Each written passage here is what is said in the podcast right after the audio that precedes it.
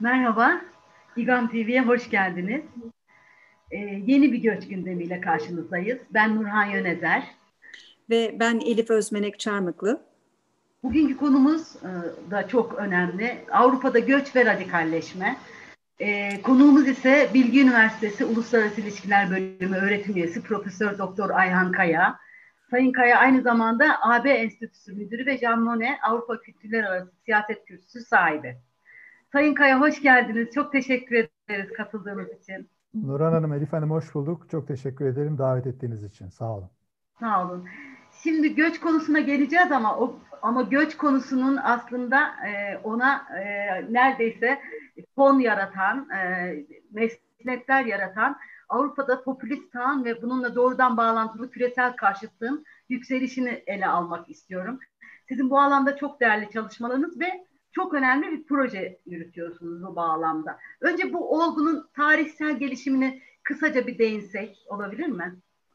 Tabii ki e, yani benim özellikle son dönemde e, gerek e, göç bağlamında, e, çok kültürlülük bağlamında, e, İslam bağlamında, e, Batı ve Doğu arasındaki ilişkiler bağlamında e, özellikle üzerine durduğum konulardan bir tanesi e, küreselleşme e, karşıtı eylemlerin e, siyasete nasıl dönüştüğü ve e, bu bağlamda e, karşımızda özellikle Avrupa Birliği e, e, ortamında Avrupa Birliği ülkelerinde e, bir taraftan sağ popülizmin e, beyaz, e, ırkçı, e, milliyetçi, e, yerelci anlatıların yükseldiğini görüyoruz.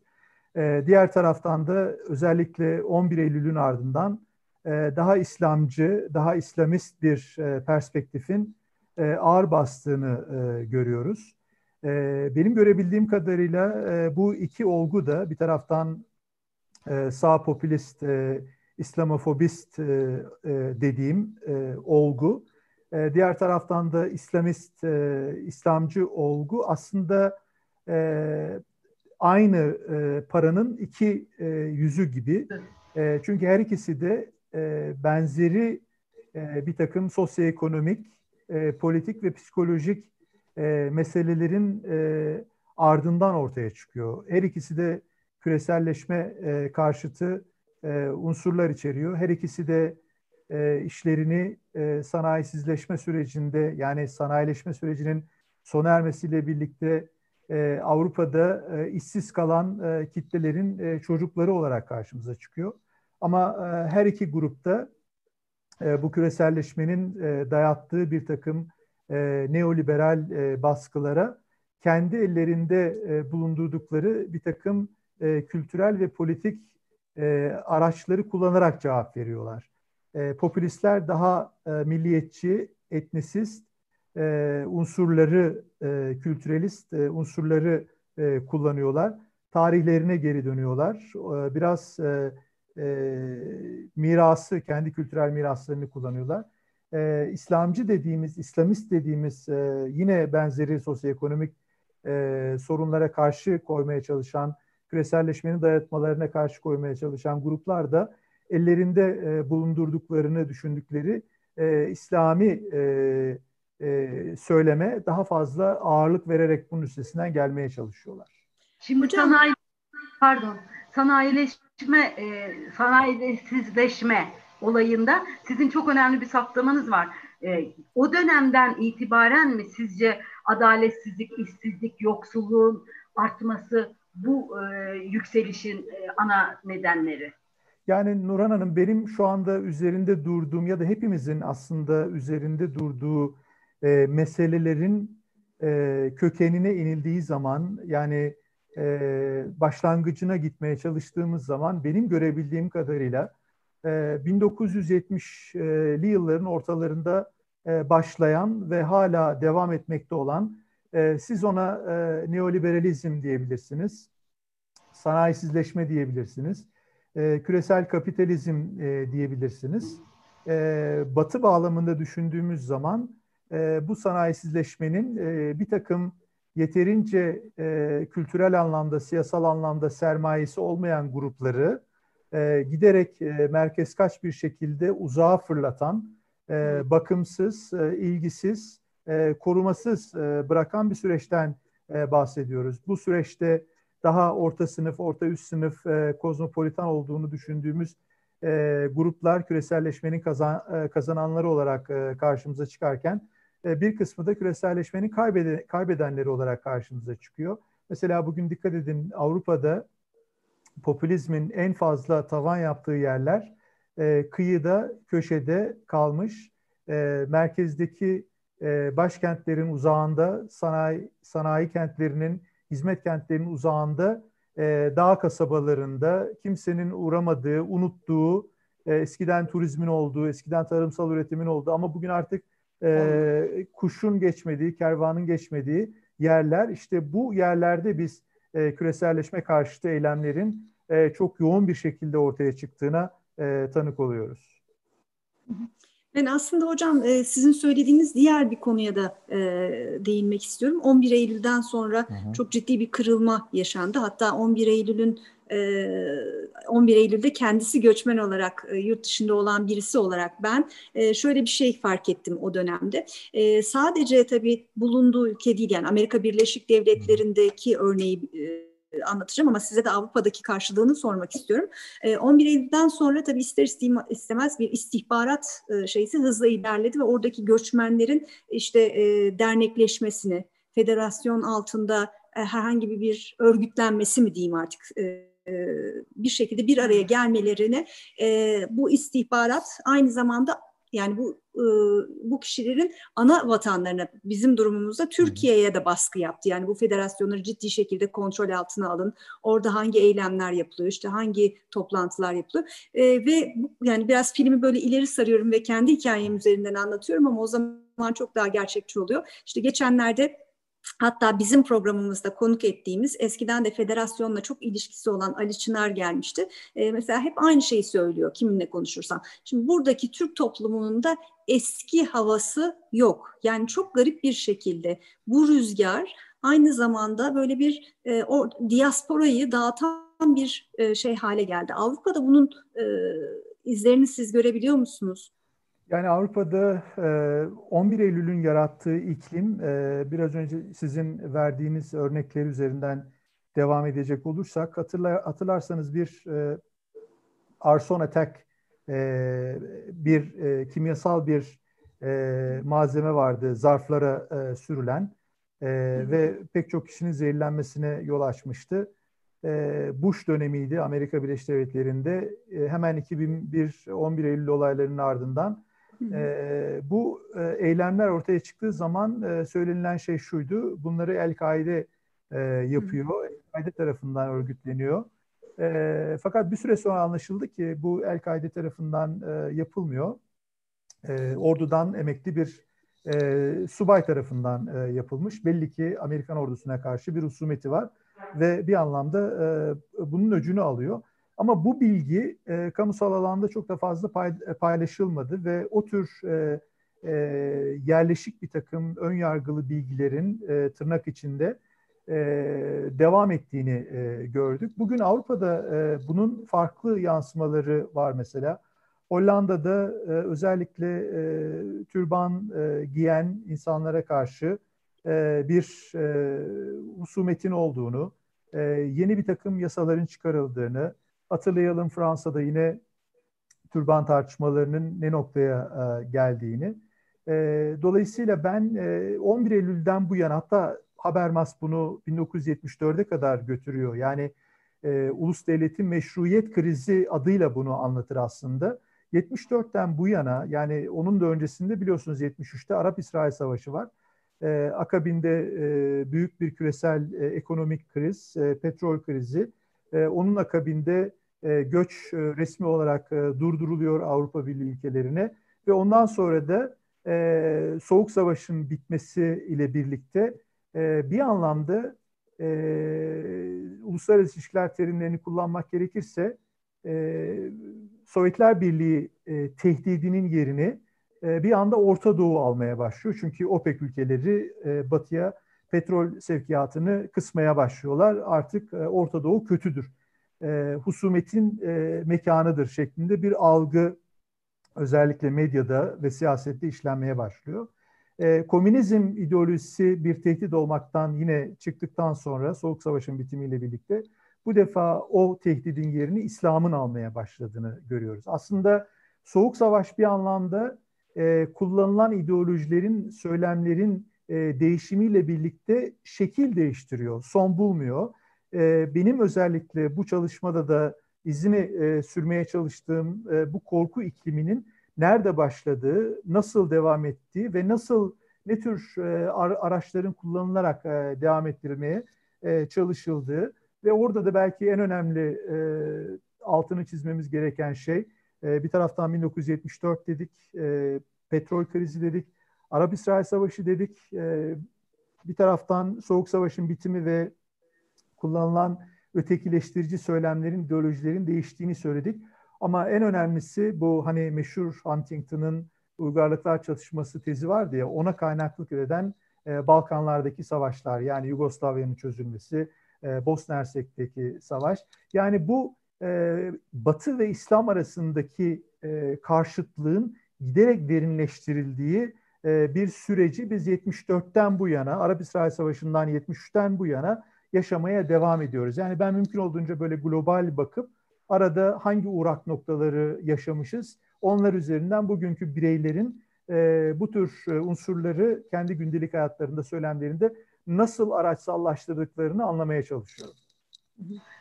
Ayhan Bey, şimdi 2008 krizi çok önemliydi. Avrupa yani belli bir milattı aslında. Ondan evet, sonra evet. hem sosyoekonomik gelişmeleri o çıpaya göre de değerlendirmek lazım ama e, bu doğrultuda şimdi Avrupa'ya baktığımız ve göçe gelmek istediğim için soruyorum. Hı. Avrupa'da bir e, Orta ve Doğu Avrupa'dan Batı ve Kuzey Avrupa'ya bir göç var. Bir de sorunlu Orta Doğu ülkelerinden o İslamofobiyi neredeyse e, daha çok tetikleyen bir göç var. Şimdi böyle değerlendirdiğinizde Doğu ve Batı Avrupa ülkelerini siz nasıl değerlendiriyorsunuz? Bu popülist sağ e, yükseliş e, aynı düzlemde mi hareket ediyor yoksa ayrımlar var mı? Çok büyük ayrımlar var e, Nurhan Hanım. Benzerlikler olduğu gibi çok büyük ayrımlar var. E, ben e, bir tarafım benim e, antropolog olduğumdan, bir tarafım siyaset bilinci, bir taraf e, sosyolog, bir sosyal bilinciyim aslında ama her disiplinin e, bize sağladığı bir takım yöntemler, araştırma teknikleri var. E, onların her birini ayrı e, bağlamlarda kullanmanın doğru olduğunu düşünüyorum ve e, popülizmde, e, milliyetçilikte e, bunların her birisi son derece e, yerel e, konular aslında. Yani diyelim ki Fransa'nın güneyinde e, Toulon'daki e, Le Pen'in taraftarı olan insanların gündelik hayatta karşılaştıkları meseleler ile Dresden'de e, AFD'nin taraftarı olan e, kişilerin karşılaştıkları problemler birbirlerinden e, çok farklı. Dolayısıyla e, Dresden'deki popülizme bakmak lazım, e, Toulon'daki popülizme bakmak lazım. E, bunun karşıtı e, Paris'teki İslamcılığa bakmak lazım. E, Berlin'deki İslami harekete ya da Amsterdam'daki İslami harekete her birine ayrı ayrı bakmak lazım. Ama İslamcı hareketler birbirleriyle daha paralellikler gösterirken yani daha böyle global olarak baktığımızda onları anlayabilirken e, popülizme baktığımızda her birini yerel unsurlarla değerlendirmek gerekiyor. Bir örnek vermek gerekirse hani bu Pegida'nın çıktığı yer e, değil mi? Avrupa'nın İslamlaşmasına karşı hareket denilen Pegida'nın çıktığı yer e, Saksonya eyaleti özellikle de Dresden. Şimdi e, Dresden'e baktığınız zaman Dresden'de aslında Müslüman yok. Gündelik hayatta Müslümanlarla karşılaşma şansınız yok. Çünkü Müslüman yok. E, son dönemde gelen bir takım mülteciler var. Onlar da e, tecrit edilmiş yerlerde yaşıyorlar. E, Müslümanların olmadığı bir yerde nasıl İslamofobi olur diye sorduğunuz zaman ve derinlemesine oradaki insanların e, meselelerini anlamaya başladığınız zaman şunu çok net olarak görüyorsunuz. Eski e, komünist e, blok e, ülkesi bir Doğu Almanya'dan bahsediyoruz. E, ve haliyle 50 yıl aşkın bir süre e, bu ideolojiyle yaşamış ve dini reddeden bir kitleyle karşılaşıyorsunuz. Aslında bu insanların karşı olduğu şey din. Yani Hristiyanlığa da bir o kadar karşılar. E, Yahudiliğe de bir o kadar karşılar ve Müslümanlığa da bir o kadar karşılar. Şimdi ama biz sadece e, bizi yaralayan, bizi yakan tarafını e, gördüğümüz için, İslamofobik yanını gördüğümüz için bu insanlar İslamofobiktir, İslam'la e, problemleri vardır e, deyip işin içinden çıkabiliyoruz. Mutlaka onun daha eskisine gittiğiniz zaman işte Martin Luther'in e, protestanlığı ilk e, oluşturduğu yerlerden bir tanesidir Dresden. Yani bir takım geçmişe e, uzanan çok e, yüzyıllar öncesine uzanan bir takım unsurları da var ama e, yani söylediğim, söylemeye çalıştığım şey e, her bir e, popülist e, anlatıyı kendi e, bağlamında e, çalışmak e, gerekiyor. Gerekiyor. Evet. E, Buyurun.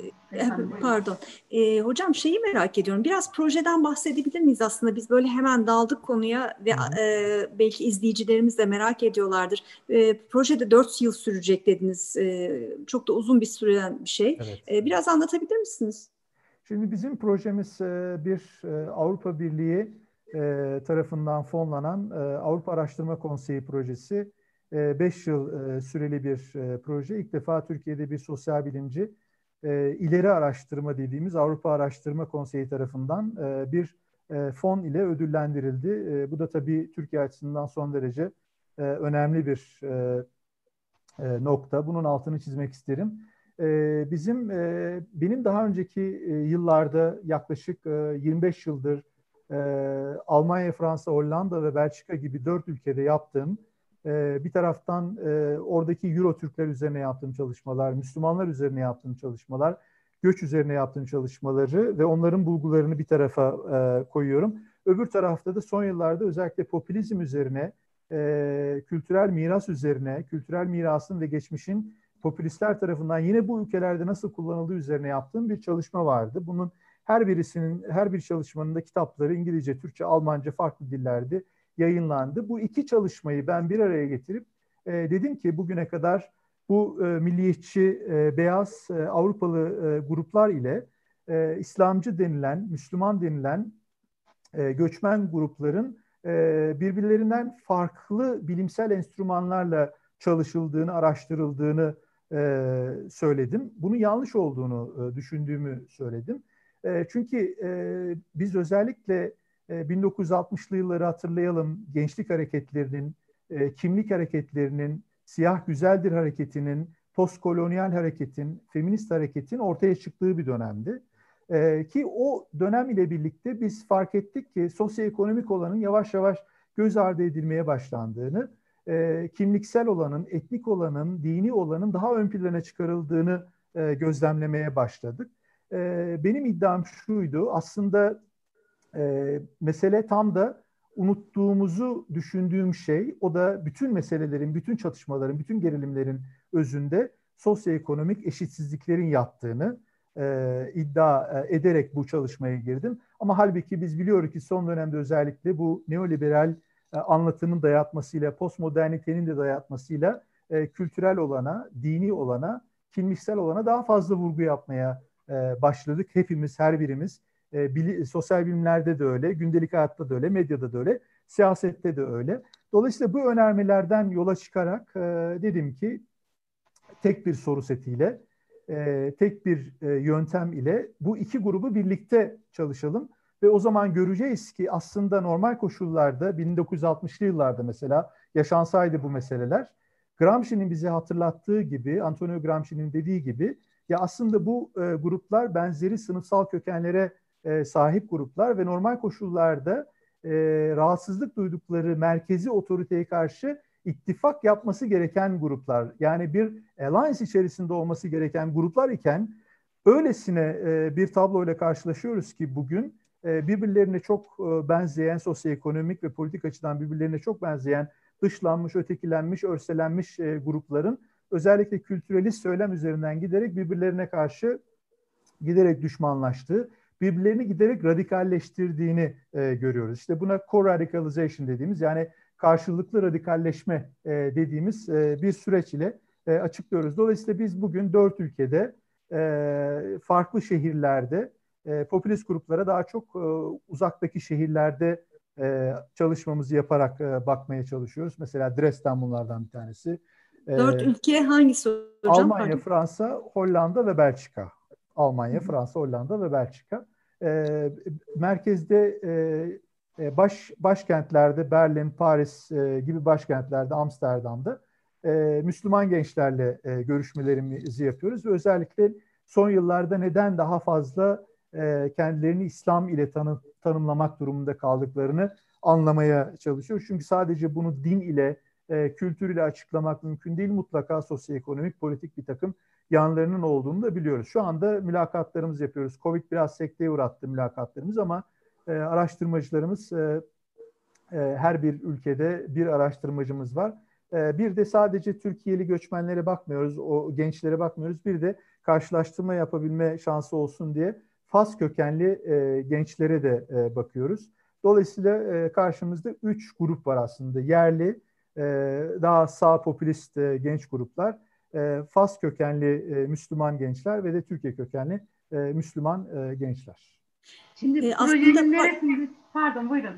Pardon. E, aslında şu, deminki e, sorumda birazcık belki kendimi iyi ifade edemedim ama e, benim gözlemim şuydu Amerika bazında. Hı hı. Bu dernekler ve federasyonlar 11 Eylül'den sonra böyle üzerinden dozerle geçirilmiş gibi e, bir hale döndürüldükten sonra e, ister istemez bireysel e, e, ne diyeyim e, söylemler daha farklı bir yana doğru ilerlemeye başladı. Eskiden mesela Türkiye'nin e, ortak problemleri ya da Türkiye'de olan e, bir sorun üzerinden hareket etmeye başlarken artık daha böyle genel e, kaba hatlarıyla işte İslamcılığa karşı bir savunma ister istemez bir evet. o söylemi benimseme yani kendi e, benimsediğin ya da o sırada teşhisini koyduğun problem üzerinden ilerleme gibi e, bir takım sorunlar ortaya çıkmaya başladı Amerika genelinde. O da tabii böyle daha çok İslamcı. Ben mesela yıllarca e, kendimi hiçbir zaman İslam e, kimliğiyle e, tanımlamasam bile Müslüman mısın e, diye sorduklarında evet Müslümanım e, deme ihtiyacı duyduğum günleri hatırlıyorum e, ki hayatım boyunca hiçbir zaman böyle bir şeye gelmedim. Bu benzer şeyler Avrupa'da da var herhalde değil mi hocam? Yani tabii ki e, Elif Hanım e, genellikle göç araştırmalarında, uyum çalışmalarında, entegrasyon çalışmalarında e, şöyle bir iddia vardır. Eğer diyelim ki Almanya'da ne kadar Türkiye kökenli örgütlenmelerin sayısı oranı artarsa bunları e, entegrasyonun önünde engel olarak e, tanımlar e, bir takım özellikle muhafazakar gruplar. E, ama biz bunun böyle olmadığını biliyoruz. E, bu tür anavatana dair ya da o kültüre dair e, bir takım kurumların, e, etnik e, örgütlenmelerin veya bir takım dini örgütlenmelerin varlığı aslında o insanlara sosyal sermaye sağladığından o insanların kendilerini e, bu bağlamda daha güvenli hissetmelerine olanak tanıdığından daha da kendi ayakları üzerinde durmalarını olanak e, tanıdığı için entegrasyon önünde aslında e, bir engel olmaktan ziyade bir köprü e, rolünü e, üstleniyorlar. Dolayısıyla asıl önemli olan bu e, örgütlenmelerin nasıl, e, bu örgütlenmelerden nasıl faydalanılacağı konusudur. Ama e, başka örgütlenmeler de var tabii. Yani e, mesela bugün e, Vahabi, e, Selefi e, örgütlenmelerin çok e, arttığını e, biliyoruz. E, özellikle Balkanlarda, bir takım Avrupa ülkelerinde ama ben size bir örnek vereyim. E, bunun e, geçmişini anlamak açısından bence çok e, önemli bir örnek. Belçika 1974 yılında e, İslam'ı e, resmi bir din olarak kabul etti. İlk bakışta çok anlamlı, çok doğru bir yaklaşım. Ama neden kabul ettiği sorusunu sorduğumuzda cevap şu. 1974 e, petrol krizi, Suudi Arabistan ile e, Belçika gizli bir anlaşma yapar.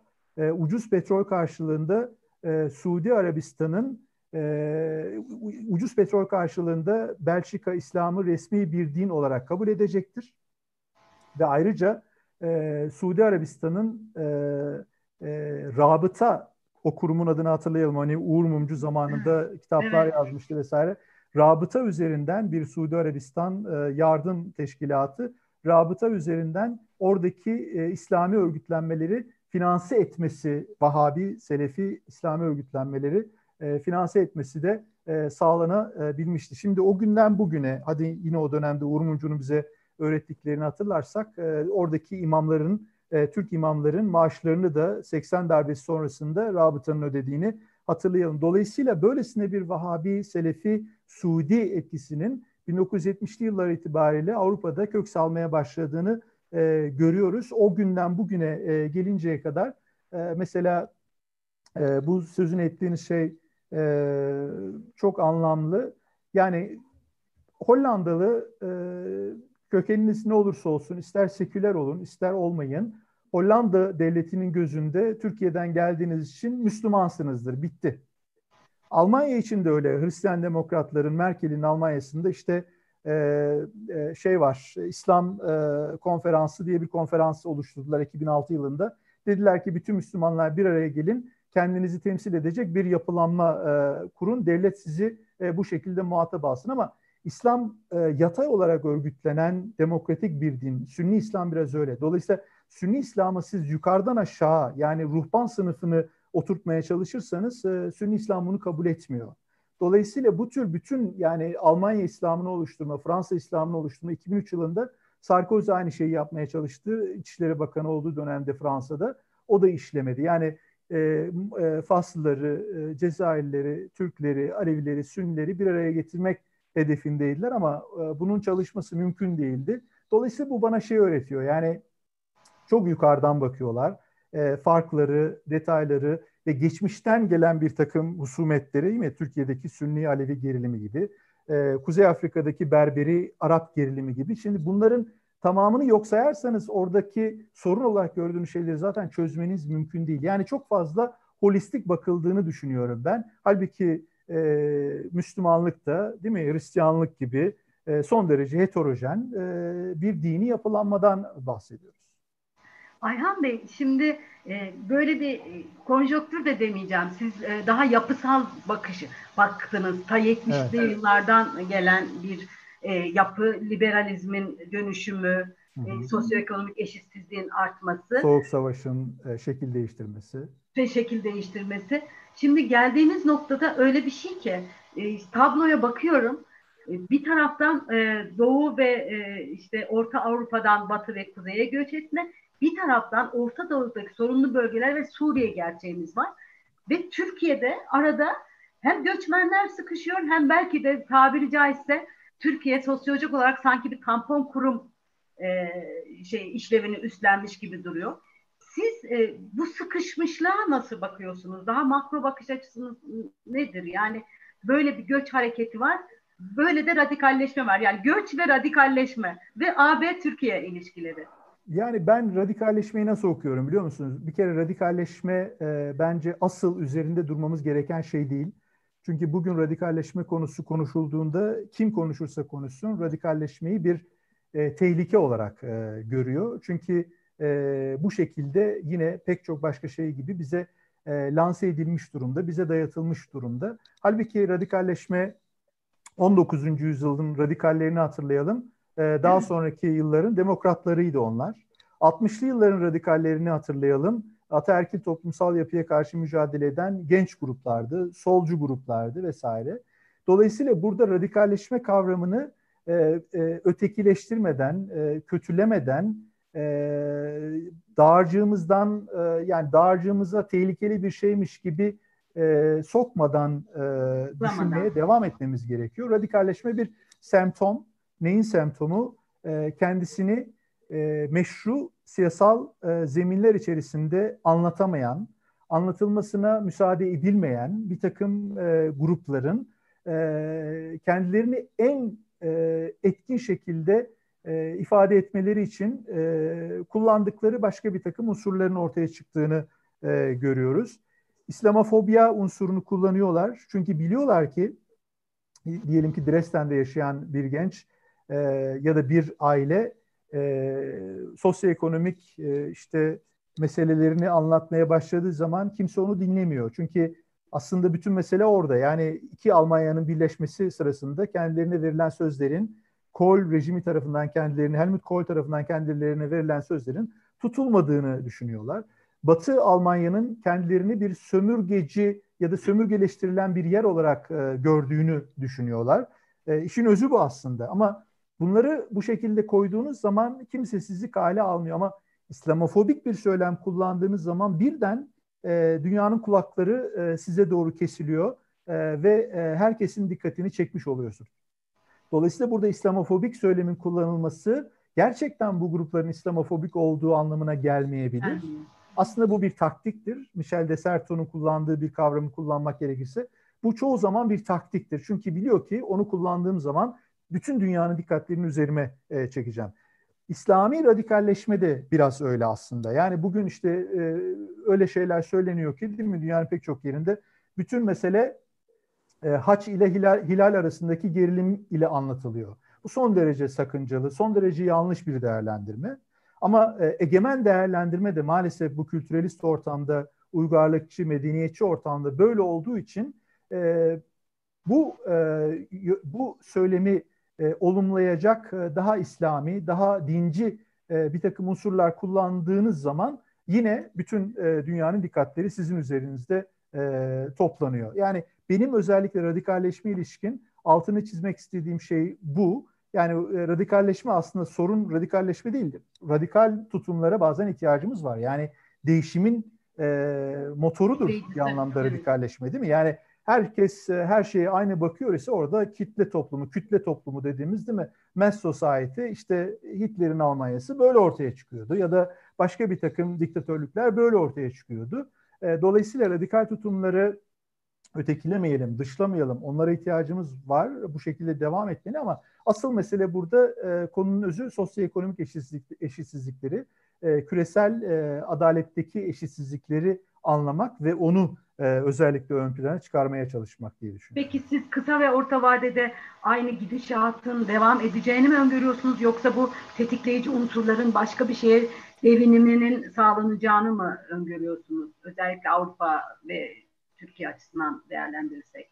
Yani şu anda e, Covid e, ile birlikte tabii özellikle küreselleşme karşıtı unsurların e, ellerinin biraz daha güçlendiğini e, görebiliyoruz. E, tırnak içinde belki de haklı olarak yani işte küresel bir tehdit e, karşımızda. Dolayısıyla bir süre daha e, bunun ekmeğini yiyecek e, gibi görünüyor bu küreselleşme karşıtı e, unsurlar. E, biraz ke- kendimize çeki düzen vereceğiz. E, biraz az e, tüketeceğiz. E, çocuklarımıza e, bir takım şeylerin tamir edilmesi gerektiğini e, öğreteceğiz. E, aslında biraz kendimizi, bahçemizi e, derleyeceğiz, e, toparlayacağız. Çünkü ben çözümün buradan olacağını e, düşünüyorum.